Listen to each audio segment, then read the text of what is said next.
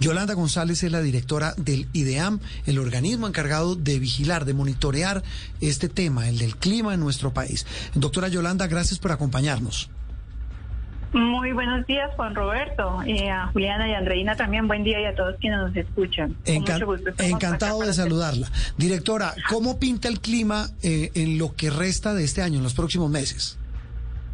Bueno, tenemos que verlo eh, de manera diferencial en todo nuestro territorio nacional. Esas son una de las bellas ventajas del trópico, que todos tenemos climas diferentes. No, eh, lo eso es cierto. Por el lado mm. positivo. Sí. Si vamos a estar en San Andrés y Providencia, recordemos que dependemos de las ondas tropicales y que normalmente entre junio y diciembre estamos esperando que llueva para recoger agua también y para movilizar agua en los tanques que siempre tienen las comunidades o lo que ellos llaman las cisternas debajo de sus casas. La región Caribe le pasa lo mismo. Muchas de nuestras regiones esperan el tránsito en las ondas tropicales entre junio y noviembre.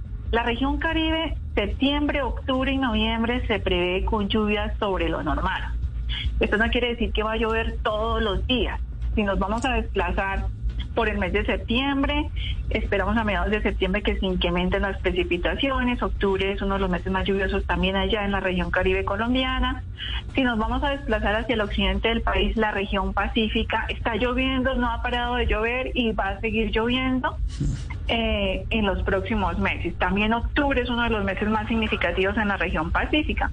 Desplacémonos por la región andina, que es muy diferenciada la región andina norte, centro y sur, y esos valles interandinos del río Magdalena, el río Cauca, que ya son más secos allá abajo.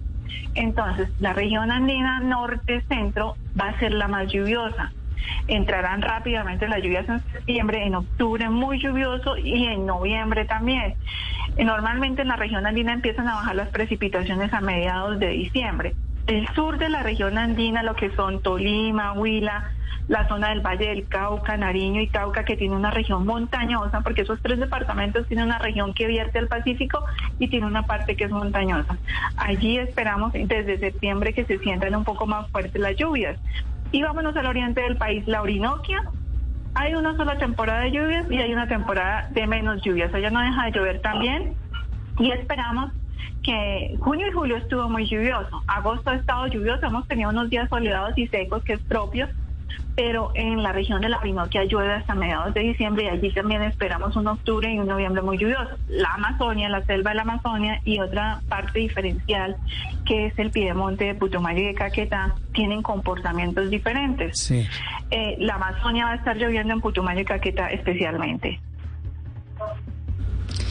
Doctora Yolanda, eh, una de las alertas que ustedes han lanzado es por los niveles de los ríos. Usted bien ha dicho que no paró de llover en una época que se supone que, que no, iban no iba a caer agua, pues siguió cayendo.